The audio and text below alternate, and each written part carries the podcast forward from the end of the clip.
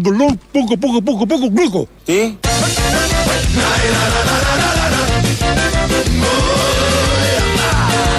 Λόγκο, λόγκο, πόκο, πόκο, πόκο, πόκο, γλύκο. Τι λέτε?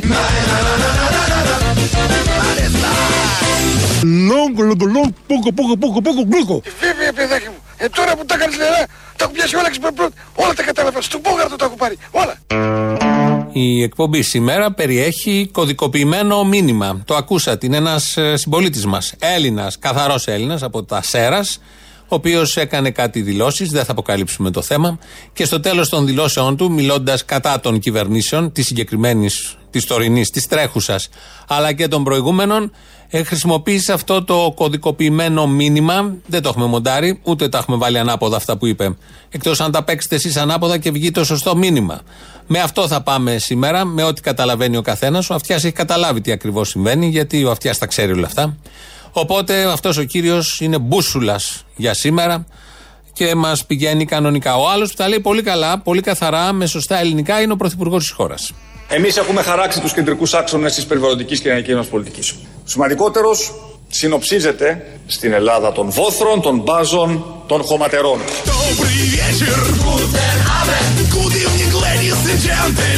Στην Ελλάδα των βόθρων, των μπάζων, των χωματερών.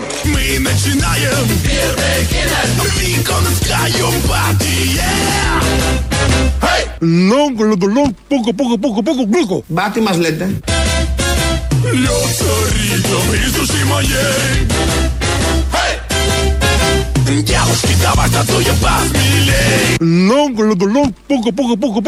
Τα ακούς, γιαγιά?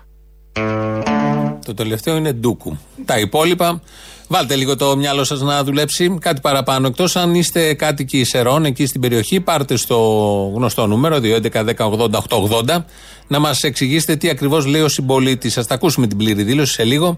Αλλά ακούσαμε εδώ τον πρωθυπουργό της χώρας να μιλάει στη Βουλή. Χτες μίλησε για το περιβαλλοντικό, όπως το λένε και οι ίδιοι, επειδή έχουν πάρα πολύ χιούμορ, νομοσχέδιο, δεν προστατεύει κανένα περιβάλλον. Όλα αυτά τα νομοσχέδια που έρχονται κατά καιρούς να προστατεύσουν το περιβάλλον και τα περιβάλλοντα, δεν προστατεύουν τίποτα απολύτως. Κάτι συμφέροντα ενισχύουν, όπως γίνεται συνήθως, και καταστρέφουν το περιβάλλον, όπως γίνεται συνήθως και όπως έχουμε δει κατά καιρούς. Εκεί λοιπόν τοποθετήθηκε ο Κυριάκος Μητσοτάκης και μίλησε έτσι για τη χώρα μας. Αυτό το όραμα έχει.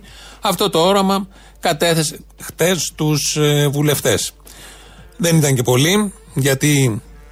Όχι, δεν θα κόψεις, εδώ είμαστε. Δεν ήταν και πολλοί, γιατί λόγω κορονοϊού δεν υπάρχουν πολλοί μέσα στο κοινοβούλιο. Αυτές τις μέρες απ' έξω είναι οι περισσότεροι, έτσι κι αλλιώς, για διάφορους λόγους. Θα αναφερθούμε και στην αυριανή συγκέντρωση που υπάρχει στο Σύνταγμα των καλλιτεχνών.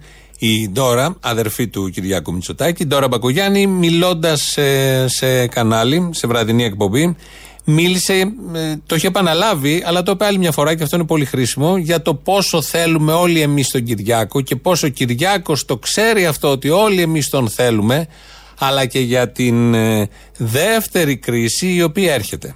Ο Κυριάκος Μητσοτάκης και από τις δημοσκοπήσεις και από τα αποτελέσματα των εκλογών βεβαίως έχει την πεποίθηση ότι ο ελληνικός λαός αυτή τη στιγμή τον έχει επιλέξει ως τον ηγέτη ο οποίος θα βγάλει την Ελλάδα από τη δεύτερη κρίση. Mm-hmm. Έχουμε μία πρώτη που είναι ο κορονοϊός και έχουμε μία δεύτερη αναμφισβήτητα μεγάλη οικονομική κρίση που έρχεται. Περάστε.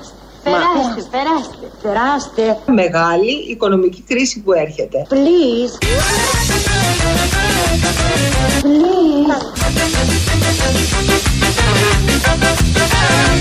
Long.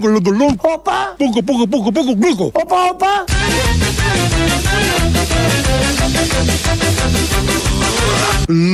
Long.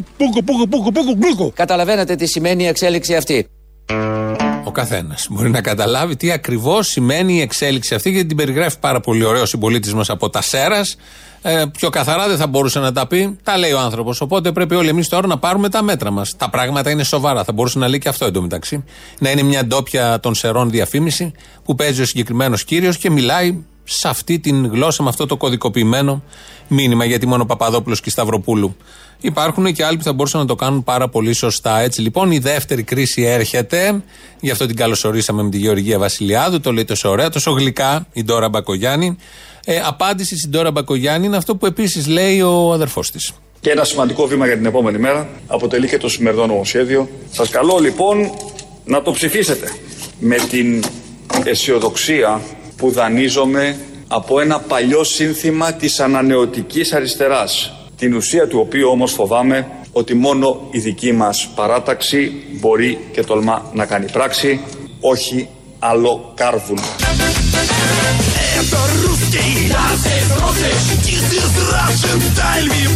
Ένα παλιό σύνθημα της ανανεωτικής αριστεράς, όχι άλλο κάρβουν.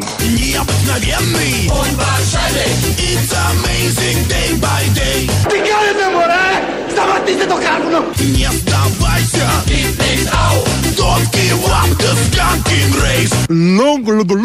κάρβουνο. Τι λέτε? Τι κάνετε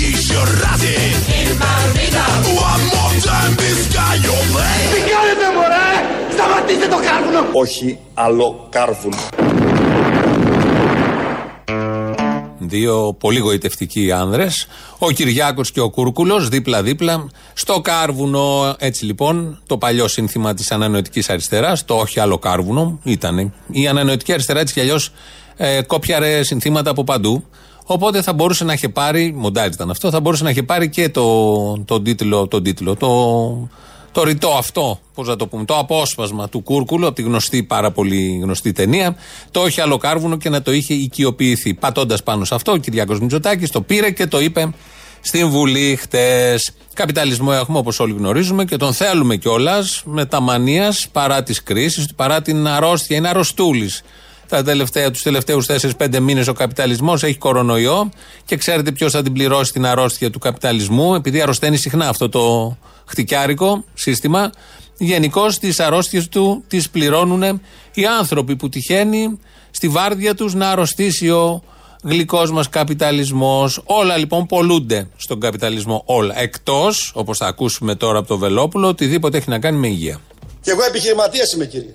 Και έχω επιχειρήσεις. Αλλά ξέρω ένα πράγμα, και το θυμάστε. Με την υγεία, η υγεία δεν είναι επιχείρηση. Όποιος τη βλέπει σαν επιχείρηση, παίζει κορώνα γράμματα ανθρώπινες ζωές. Τελεία και παύλα. Τα λέει πάρα πολύ σωστά ο Κυριάκος Βελόπουλος στη Βουλή χτες. Δεν παίζουμε με την υγεία, και όποιος παίζει με την υγεία και όποιος την βλέπει ως επιχείρηση, παίζει με τις ανθρώπινες ζωές. Δεν ξαναπονάτε ποτέ στη ζωή σας. Ποτέ μα ποτέ. Τέλος ο πόνος στη μέση. Τελοπών. Hey!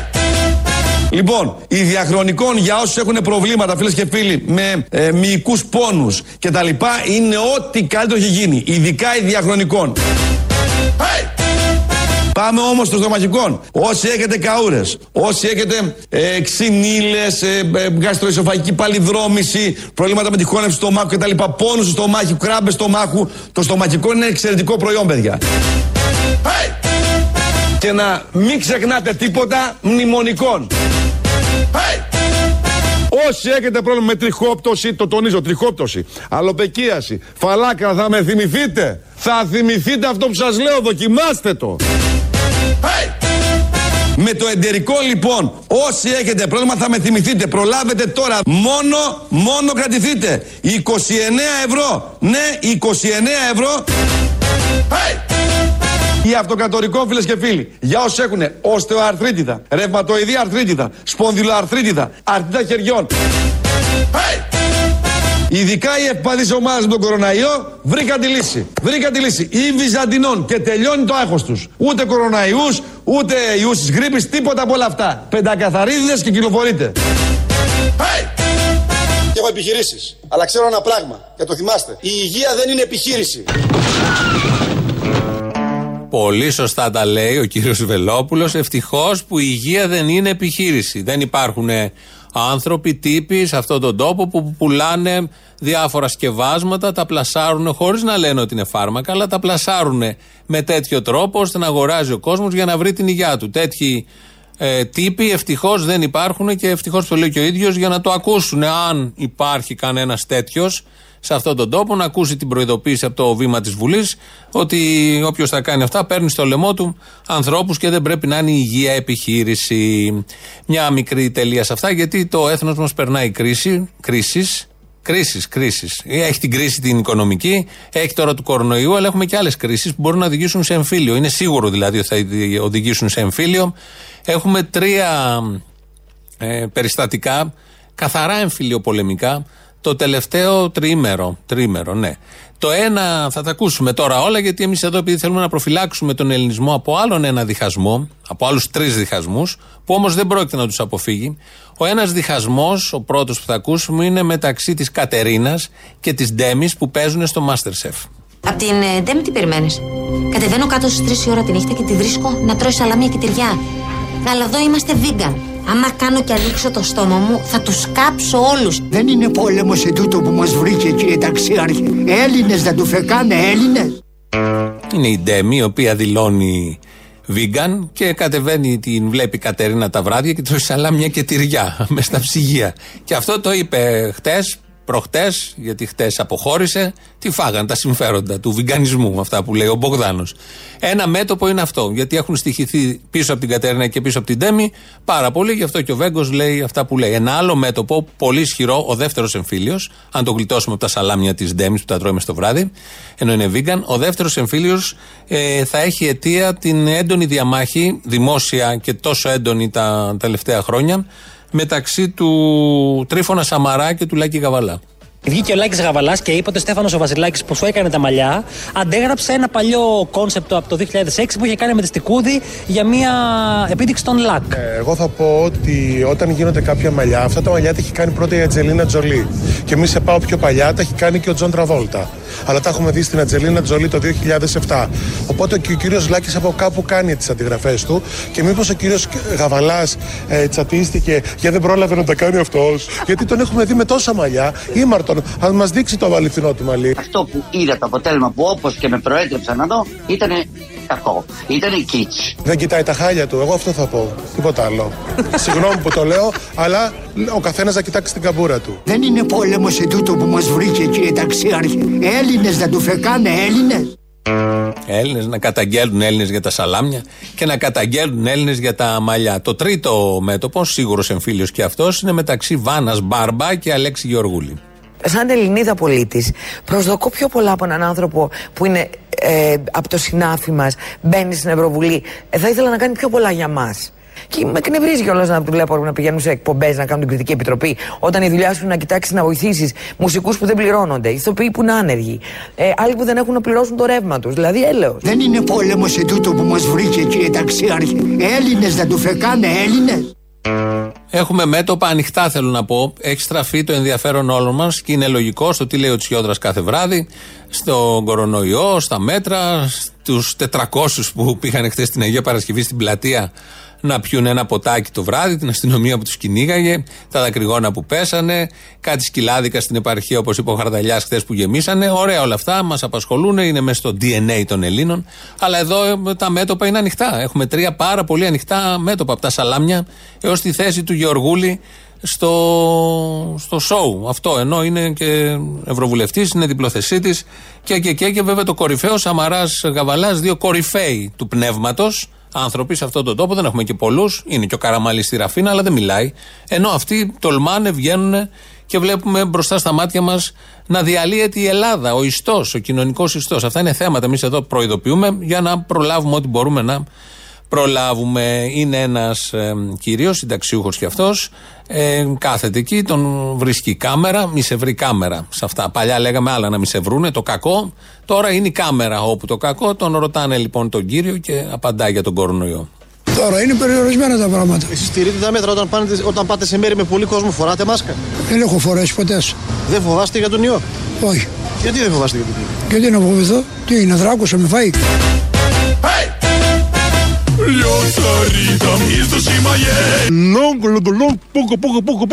Φάτε τα τώρα!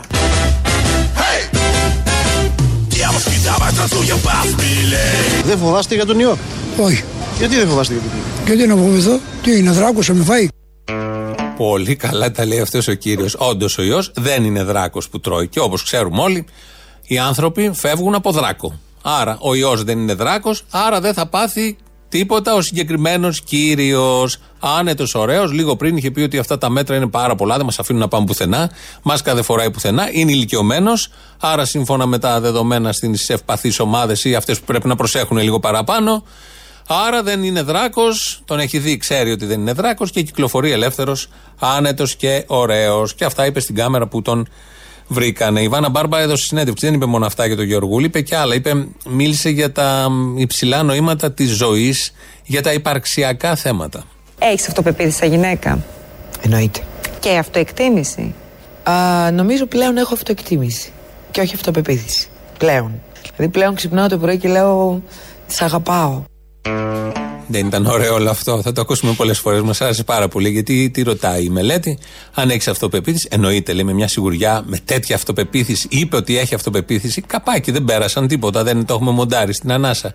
Έχεις αυτοεκτίμηση? Έχω, λέει, αυτοεκτίμηση, αλλά δεν έχω αυτοπεποίθηση. Που λίγο πριν είχε πει ότι είχε αυτοπεποίθηση με το κορυφαίο εννοείται. Αυτά. Να πάρετε αυτό το τρόπο σκέψης της Βάνας Μπάρμπα και να ξυπνάτε το πρωί και να λέτε «Σ' αγαπώ» σε αυτόν που βλέπετε στον καθρέφτη. Στον καθρέφτη, και να έχετε αυτοπεποίθηση αλλά και αυτοεκτίμηση. Όταν δεν έχετε αυτοπεποίθηση, που θα έχετε αυτοεκτίμηση. Σε όλα αυτά, σχόλιο είναι αυτό που λέει ο Σεραίος. Θα τον ακούσουμε τώρα. Του ήρθε ο λογαριασμός της ΔΕΗ, γι' αυτό λάλησε ο άνθρωπος. Και κάποια στιγμή λέει για το καπέλο που βάζει η ΔΕΗ και φοράει καπέλο το λογαριασμό. Αν δείτε το σχετικό βίντεο που έχει γίνει viral και αυτό. Έτσι λοιπόν, ο φίλος Σεραίος, το πλήρες κείμενο. Να για τα 120 ευρώ, με βάλε 120 ευρώ στο δίμηνο έναντι καπέλο. Το οποίο λέω πού είναι το καπέλο. Και εγώ θα πάθω κεφαλικό. Ο κόσμος θα αφήσει λίγο έξω. Δεν πάμε καθόλου καλά.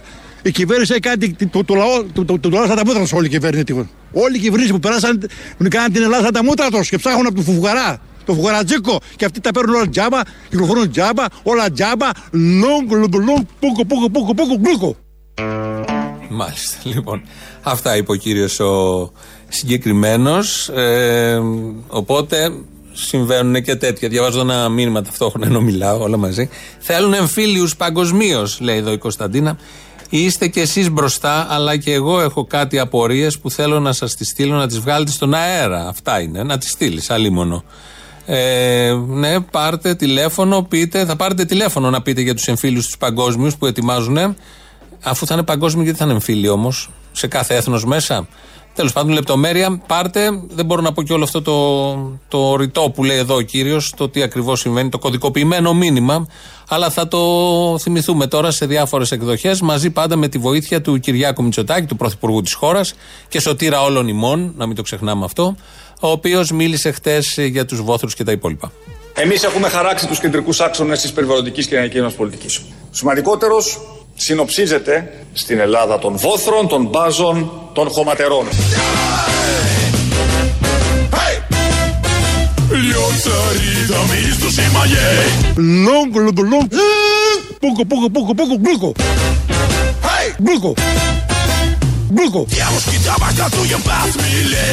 Μπούκομα, μπούκομα.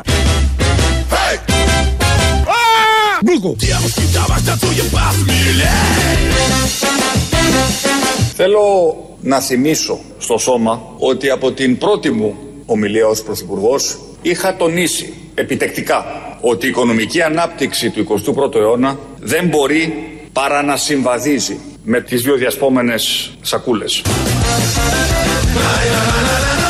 Άμα κάνω και ανοίξω το στόμα μου, θα τους κάψω όλους.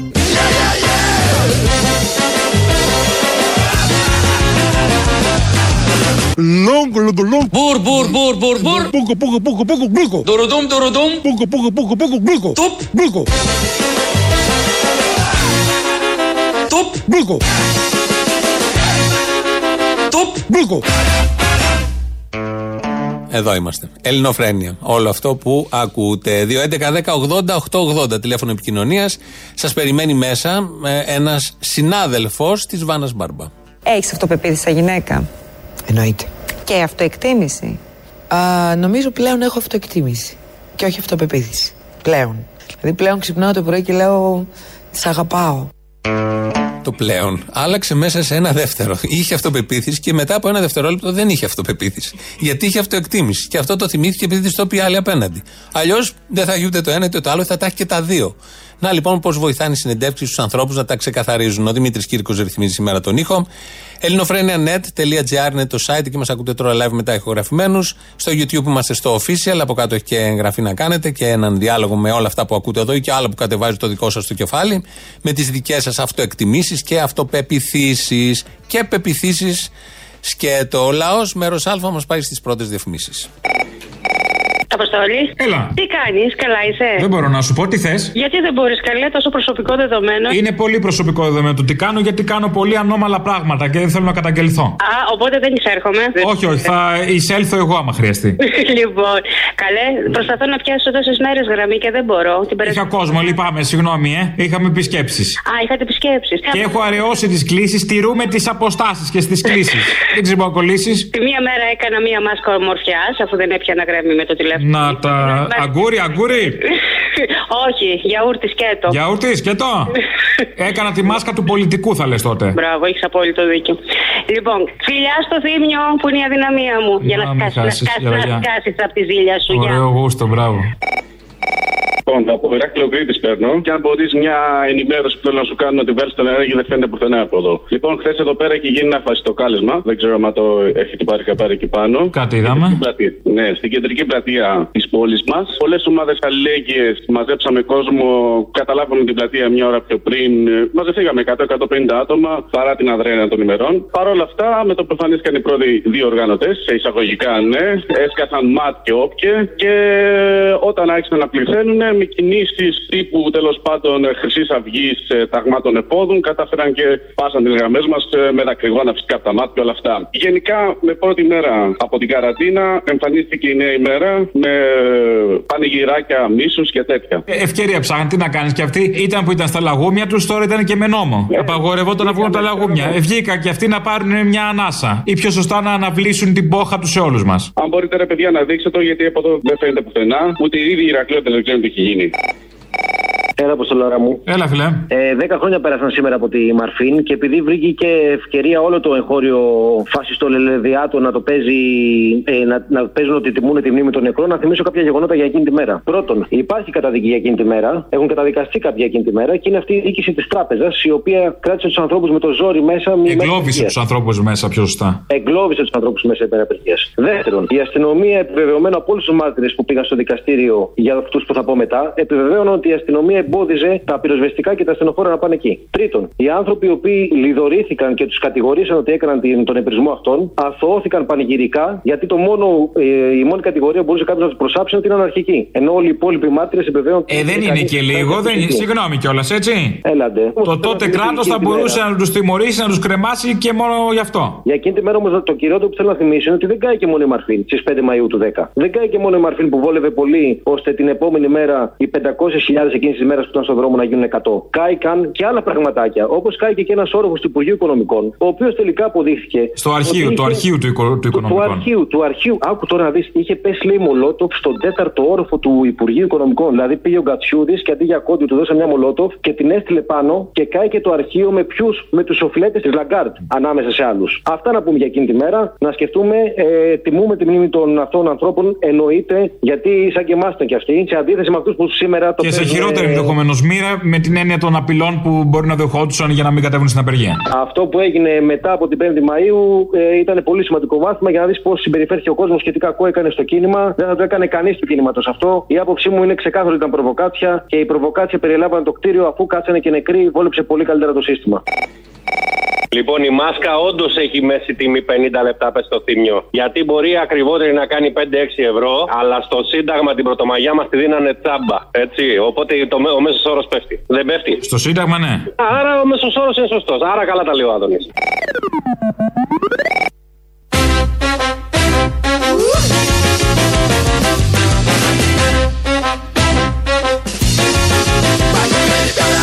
Και έχω επιχειρήσεις, αλλά ξέρω ένα πράγμα. Και το θυμάστε. Με την υγεία, η υγεία δεν είναι επιχείρηση. Τέλος ο πόνος στη μέση. Τελοπών. Ειδικά οι διαχρονικών. Το στομακικό είναι εξαιρετικό προϊόν, παιδιά. Μνημονικών. Με το εντερικό λοιπόν. Η αυτοκρατορικό, φίλες και φίλοι. Ή βυζαντινών. Και τελειώνει το άγχος τους. Όποιος τη βλέπει σαν επιχείρηση, παίζει κορώνα γράμματα ανθρώπινες ζωές. Τελεία και παύλα.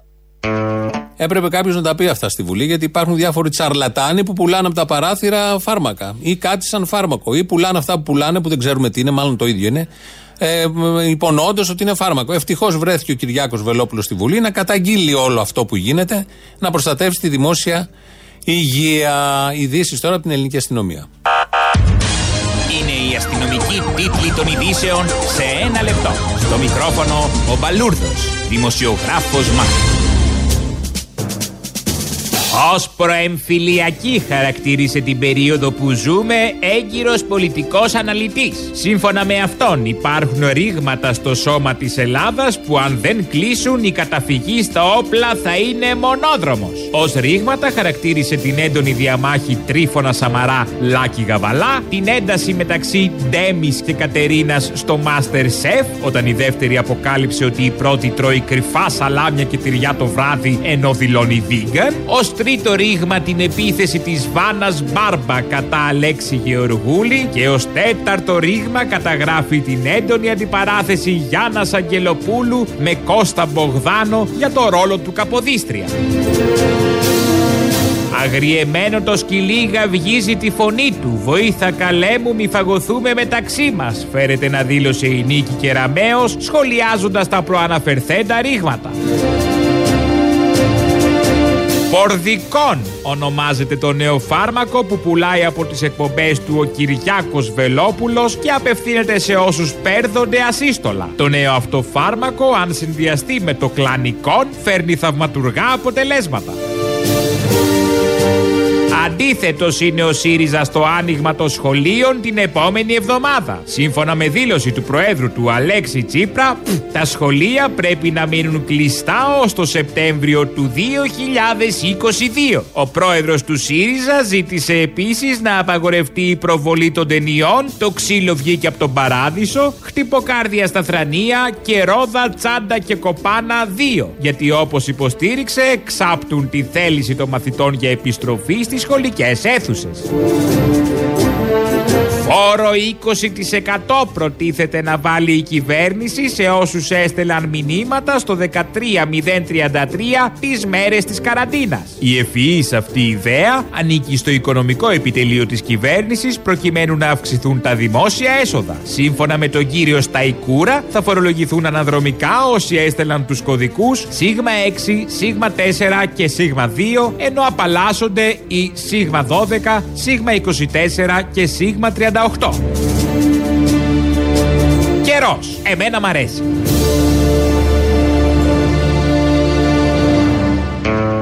Και ευτυχώς εδώ στο στούντιο υπάρχουν οι εφημερίδες, το σώμα των εφημερίδων που λέγαμε παλιά, πάνω-πάνω, δεν ξέρω γιατί την είχε ο προηγούμενος, η Ελεύθερη Ώρα. Δεν θα σας διαβάσω το πρωτοσέλιδο που λέει θεϊκά, θα το διαβάσω. Θεϊκά σημάδια σε όλη τη χώρα, έκτακτο μήνυμα από Άγιο Όρος για Παΐσιο και 15η Μαΐου. Πάμε στην τελευταία σελίδα πίσω. Έχουμε συλλαλητήριο, να ξέρετε, 15 Μαΐου. Σας διαβάζω ακριβώς τι λέει. Θα γίνει σε όλες τις μεγάλες πόλεις της Ελλάδας και λέει: όλοι μαζί Έλληνες ενωμένοι. Στο συλλαλητήριο. Παρασκευή 15 Μαΐου, 3 το μεσημέρι. Ντάλα, ήλιος, 3 το μεσημέρι. Πόσο παραπάνω να τους χτυπήσει, έτσι κι αλλιώς. Αθήνα, Σύνταγμα. Θεσσαλονίκη, Λευκός Πύργος. Πάτρα, Κεντρική Πλατεία. Τα αιτήματα τώρα. Όχι στα εμβόλια. Όχι στη στέρηση ελευθερίας. Όχι στους μετανάστες. Όχι στην τρομοκρατία, όχι στις μάσκες. Αυτά είναι τα αιτήματα. Να είστε όλοι εκεί. Έχουν βάλει εμβόλια, μετανάστες, τρομοκρατία, μάσκες. Ήταν πριν εδώ και ο άλλος ο έτερος ηχολήπτης, ο Θανάσης ο Θανασόπουλος, παλιός από το Sky, και λέει: το χειρότερο αυτόν είναι να βρουν μπροστά τους ένα μετανάστη εμβολιασμένο με μάσκα. Είναι ό,τι χειρότερο θα μπορεί να τους τύχει. Οπότε θα ασχοληθούμε εκτενώς βέβαια με αυτό το συλλαλητήριο, όπως καταλαβαίνετε, γιατί με ένα συλλαλητήριο είναι μια που το κάνουν, έχει 15 θέματα, όλα κομβικά. Μετανάστες, τρομοκρατία, ελευθερία, στέρηση, εμβόλια και μάσκες. Και μάσκες, όλα αυτά τα ωραία. Εκεί δεν πρέπει να πάει η αστυνομία, να είναι όλοι μαζί, να είναι ο ένας πάνω στον άλλον, πόσοι θα είναι, να είναι ο ένας πάνω στον άλλον, να τελειώνουμε μια και καλή με τους συνανθρώπους μας αυτούς. Με την έννοια ότι θα εκτονωθούν και να πούνε τα αιτήματά τους ελεύθερα. Με αυτή την έννοια, μην πάει ο νους σας σε άλλα. Όλα αυτά είναι πολιτική. Είναι πολιτική, αλλά όμως τι ακριβώς η πολιτική στερείται σιγά-σιγά. Βάνα, αν η σχέση με την πολιτική ποια είναι?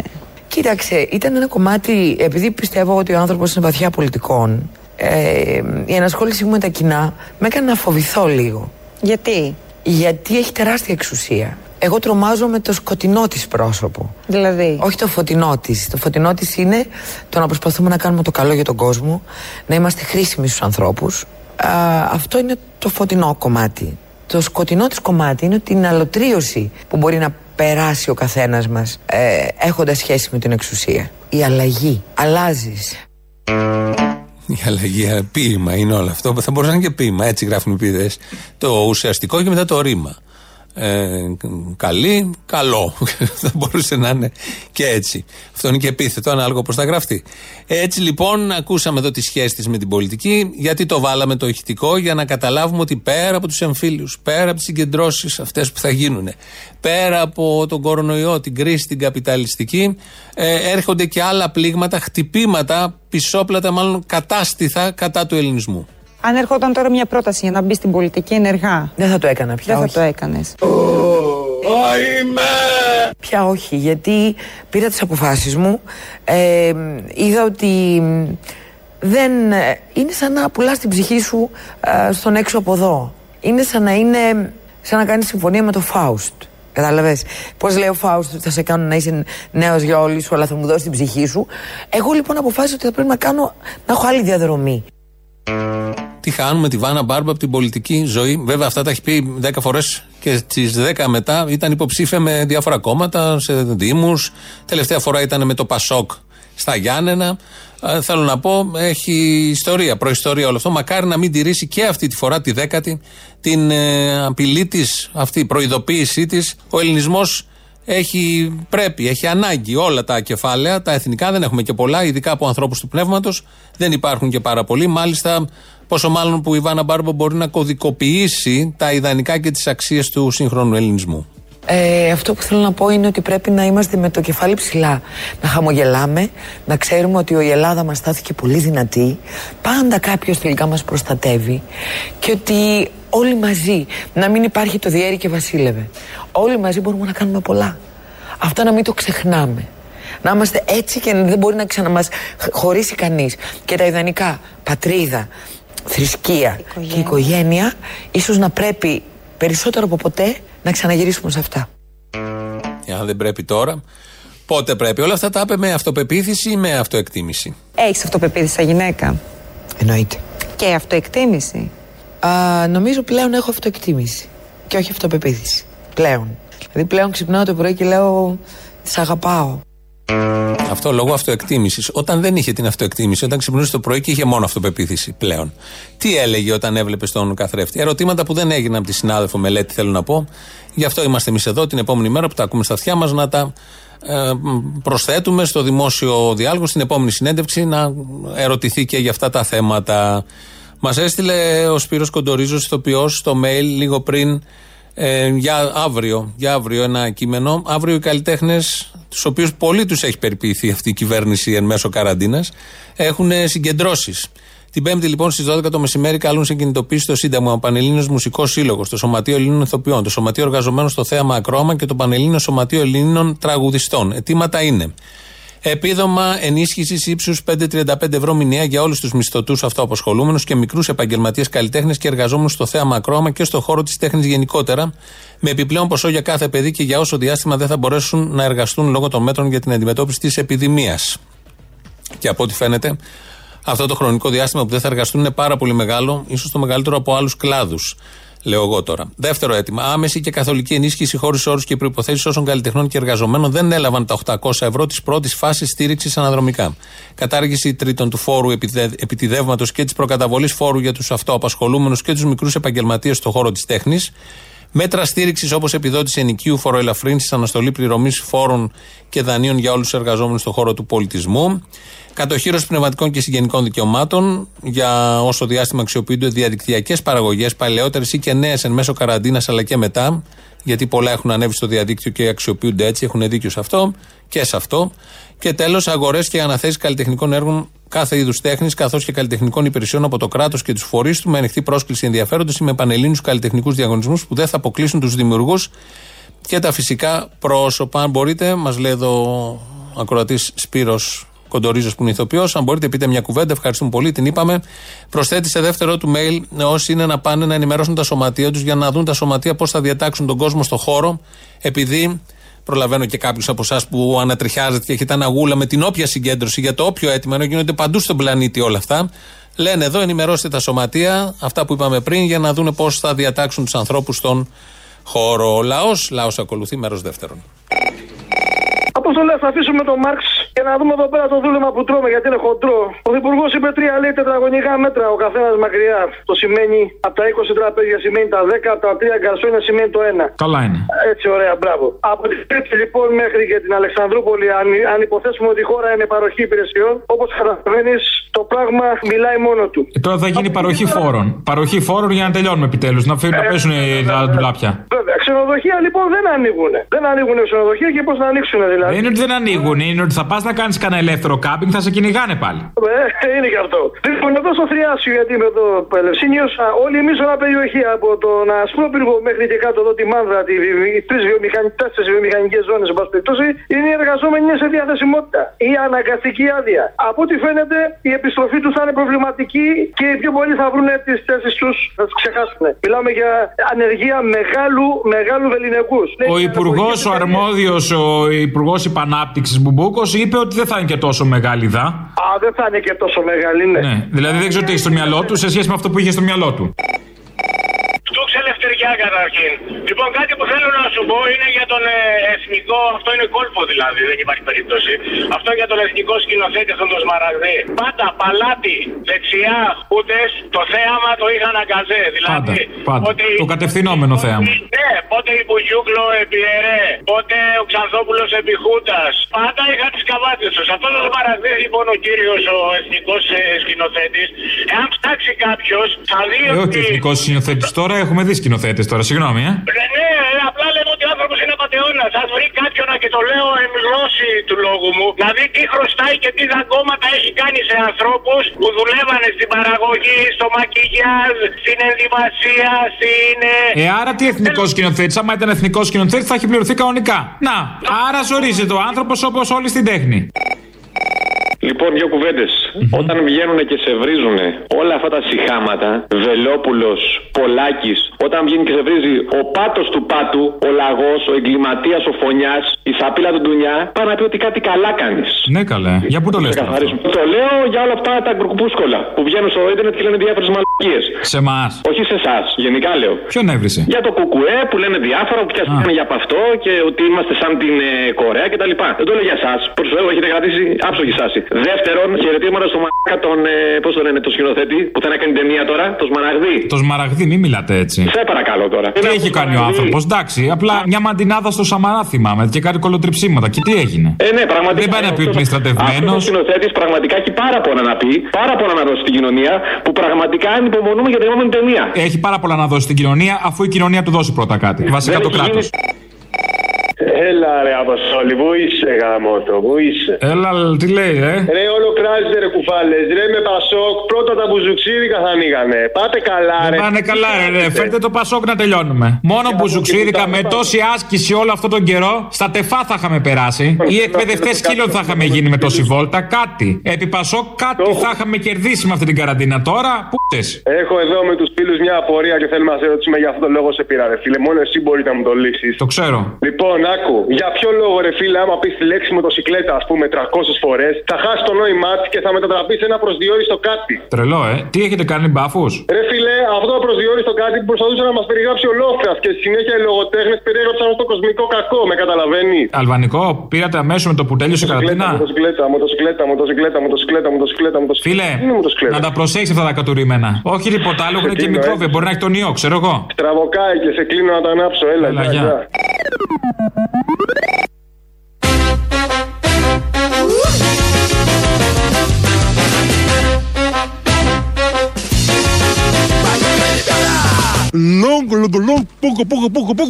Καταλαβαίνετε τι σημαίνει η εξέλιξη αυτή.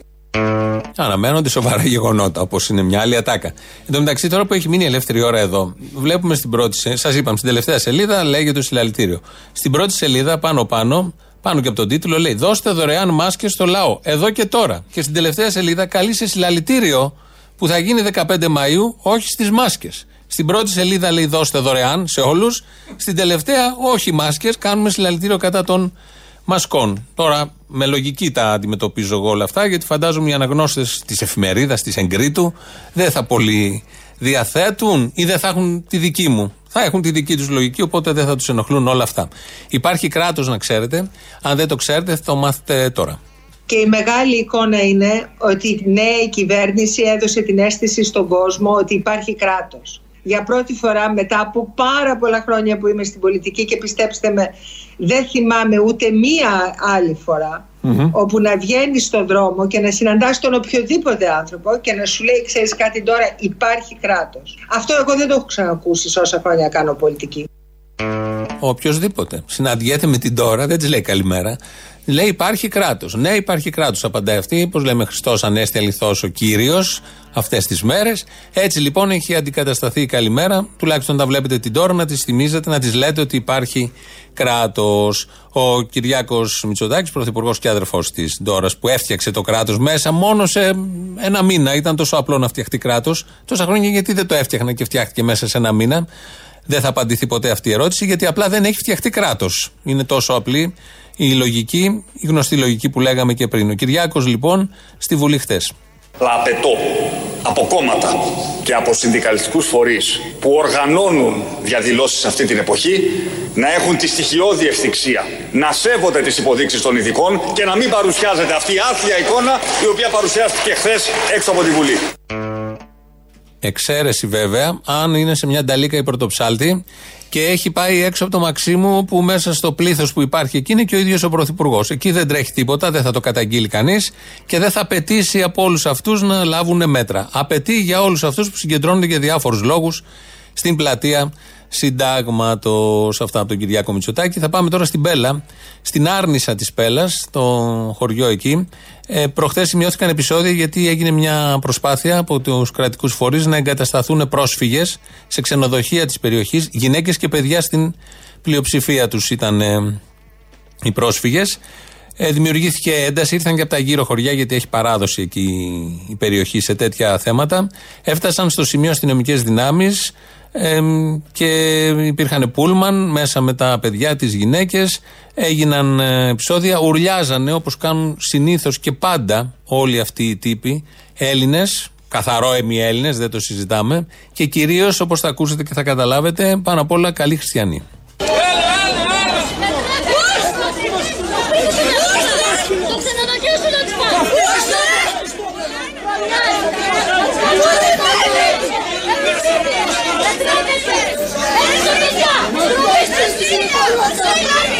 Εμάστε τα σκουλίκι να το προφιάρει ρε! Καραγκιόζη! Τα σπίτια σας να τους φάει Καραγκιόζη! Το σπίτι σου να τους φάει! Βάλτε φωτιά στο ξενοδοχείο! Αυτό που λέει τελευταία συνέβη. Το κάνανε. Μέρος των συγκεντρωμένων εισέβαλε στο ξενοδοχείο, έβαλαν φωτιά σε δωμάτια, ενώ έβγαλαν αρκετά από τα έπιπλα έξω στο χώρο του ξενοδοχείου, στα οποία επίσης έβαλαν φωτιά. Να ακούσουμε αυτή την κυρία, ξαναλέω, καθαρόαιμη Ελληνίδα, με τα ιδανικά του ελληνοχριστιανικού πολιτισμού, τα εκφράζει μια χαρά. Φωτιά θα το βάλουμε το ξενοδοχείο. Μαζί με αυτούς. Φωτιά. Μαζί με αυτούς. Ναι, δεν λέμε ψέματα. Πρέπει να βγουν μέσα πρώτα. Μας κλείσανε για κορονοϊό. Ποιος κορονοϊός ρε? Για να κουβαλάνε αυτούς. Τι λες μωρέ, πες τους. Να πάει ο Μητσοτάκης και όλοι στη Βουλή να μην πω τι να πάει να κάνει. Το σπίτι μου είναι εδώ κάτω ρε. Να μην πάει κανείς να ψηφίσει όταν θα γίνουν εκλογές. Να μην βγει κανένας, να γίνει πραξικόπημα, στρατός να κυβερνάει και να γκρεμιστούν να φύγουν με αεροπλάνα. Αυτού του πολιτισμού και αυτόν τον αξιώνει η συγκεκριμένη κυρία, η οποία απαιτεί να βάλουμε φωτιά στο ξενοδοχείο μαζί με αυτούς που είναι μέσα. Αυτή η κυρία, όπως την ακούσατε, και φαντάζομαι και άλλοι, το υλοποίησαν κιόλας οι άνθρωποι, μπήκανε μέσα να κάψουν ανθρώπους στην Ελλάδα του 21ου αιώνα. Μου στέλνει μήνυμα τώρα πριν λίγο στο site το επίσημο ένας Κροατής, πρέπει να γνωρίζεις τα της περιοχής, και μου λέει πρώτον ο πληθυσμός του χωριού του συγκεκριμένου αποτελείται 50% από πόντιους πρόσφυγες και 50% από ντόπιο πληθυσμό. Δεύτερον, ο ντόπιος πληθυσμός ανήκει στα λεγόμενα δίγλωσσα χωριά που έχουν διωχθεί και κυνηγηθεί από το ελληνικό κράτος, στο παρελθόν βέβαια, επειδή έτυχε να μιλούν μια διάλεκτο που ανήκει στη σλαβική γλώσσα. Τρίτον, πολλοί κάτοικοι πολέμησαν στον εμφύλιο στο πλευρό του ΕΑΜ, με αποτέλεσμα να στιγματιστούν και να κυνηγηθούν ολόκληρες οικογένειες. Τέταρτον, τα ποσοστά της Χρυσής Αυγής υπερβαίνουν διαχρονικά συνεχώς τον εθνικό μέσο όρο, περίπου 270 ψηφοφόροι το 2015. Στο γειτονικό, επίσης μου επισημαίνει και πολύ καλά κάνει, στο γειτονικό χωριό, στον Άγιο Παντελεήμονα, έχουν εγκατασταθεί περίπου 100 πρόσφυγες σε ξενοδοχείο του οικισμού. Χρυσαυγίτες από Αθήνα επιτέθηκαν όταν ήρθαν τα λεωφορεία με τους πρόσφυγες, όμως οι κάτοικοι τους υπερασπίστηκαν. Τους πρόσφυγες. Τα παιδιά πηγαίνουν στο σχολείο μαζί με τα Ελληνόπουλα και η ζωή συνεχίζεται κανονικά. Αυτά από τον φίλο μας, δεν λέω ούτε καν το μικρό, δεν ξέρω τι κλίμα επικρατεί εκεί πάνω. Μάλλον ξέρω, ακούσαμε τι ακριβώς. Αυτή η εξαλωσύνη και αυτά τα ρουλιαχτά αυτών των Ελληναράδων που ανήκουν σε αυτούς που θα διαδηλώσουν με τα αιτήματα που λέγαμε πριν 15 Μαΐου για τις μάσκες, την τρομοκρατία, τους μετανάστες και όλα αυτά τα πάρα πολύ ωραία. Μια ωραία εικόνα, πολύ ωραία, το ωραία όσο ειρωνικά δεν πάει, αυτής της κατάστασης που επικρατεί εκεί. Κάπως έτσι, όχι μόνο εκεί και αλλού, απλά δίνονται οι εφορμές να φανεί αυτό το φρικτό πρόσωπο αυτών των τύπων. Κάπως έτσι φτάσουμε στο τέλος για σήμερα. Το τρίτο μέρος του λαού μας πάει στο μαγκαζίνο. Όλα τα υπόλοιπα αύριο. Γεια σας. Καταρχήν, πώς λέγεται η σεξουαλική πράξη όταν ένας βουλευτής της Νέας Δημοκρατίας πηγαίνει με ανήλικα παιδάκια? Παραγραφή. Όχι, παιδαριστία. Α, παιδαριστία, οκ. Okay. Παραγραφή πάντως λέγεται από εδώ και πέρα, να ξέρεις. Ναι, ναι. Και παραγραφή. Και κάτι άλλο.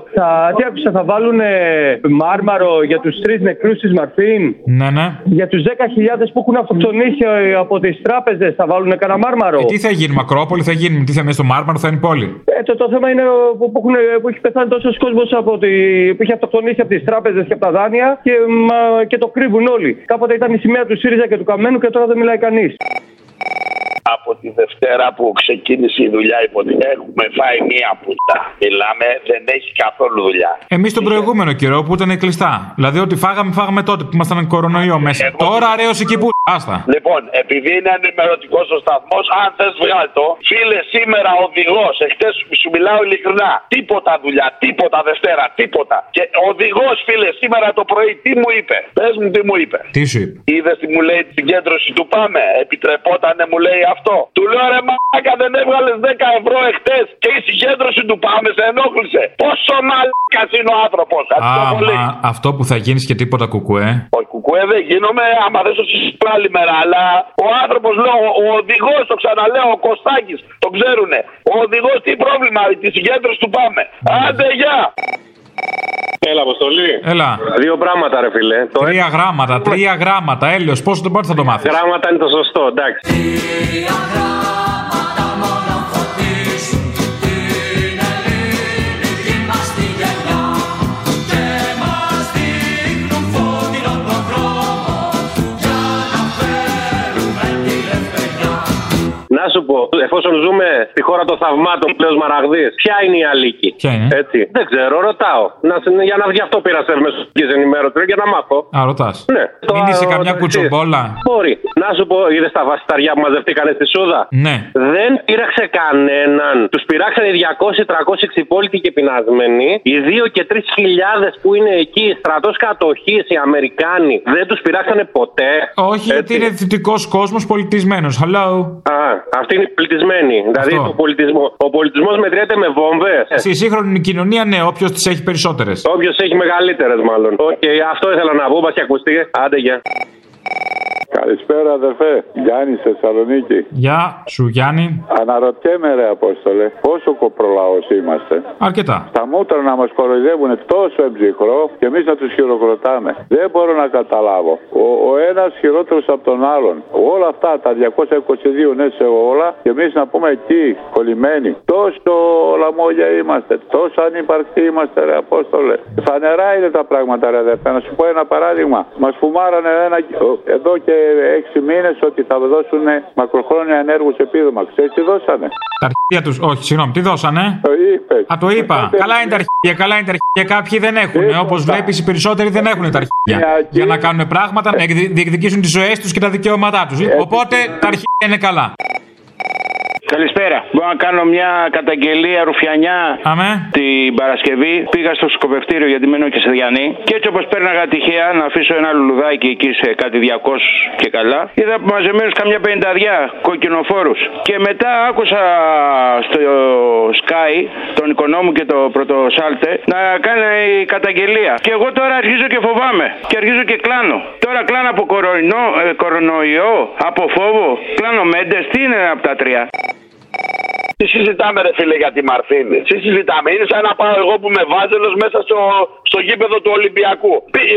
Δούλευε η τράπεζα στη Σταδίου. Δούλευε η τράπεζα στη Σταδίου. Έλεος, ρε παιδιά, ποιος φταίει? Η κολοτράπεζα φταίει. Αυτοί που τους βάλανε μέσα να δουλέψουνε. Το συζητάμε κιόλας.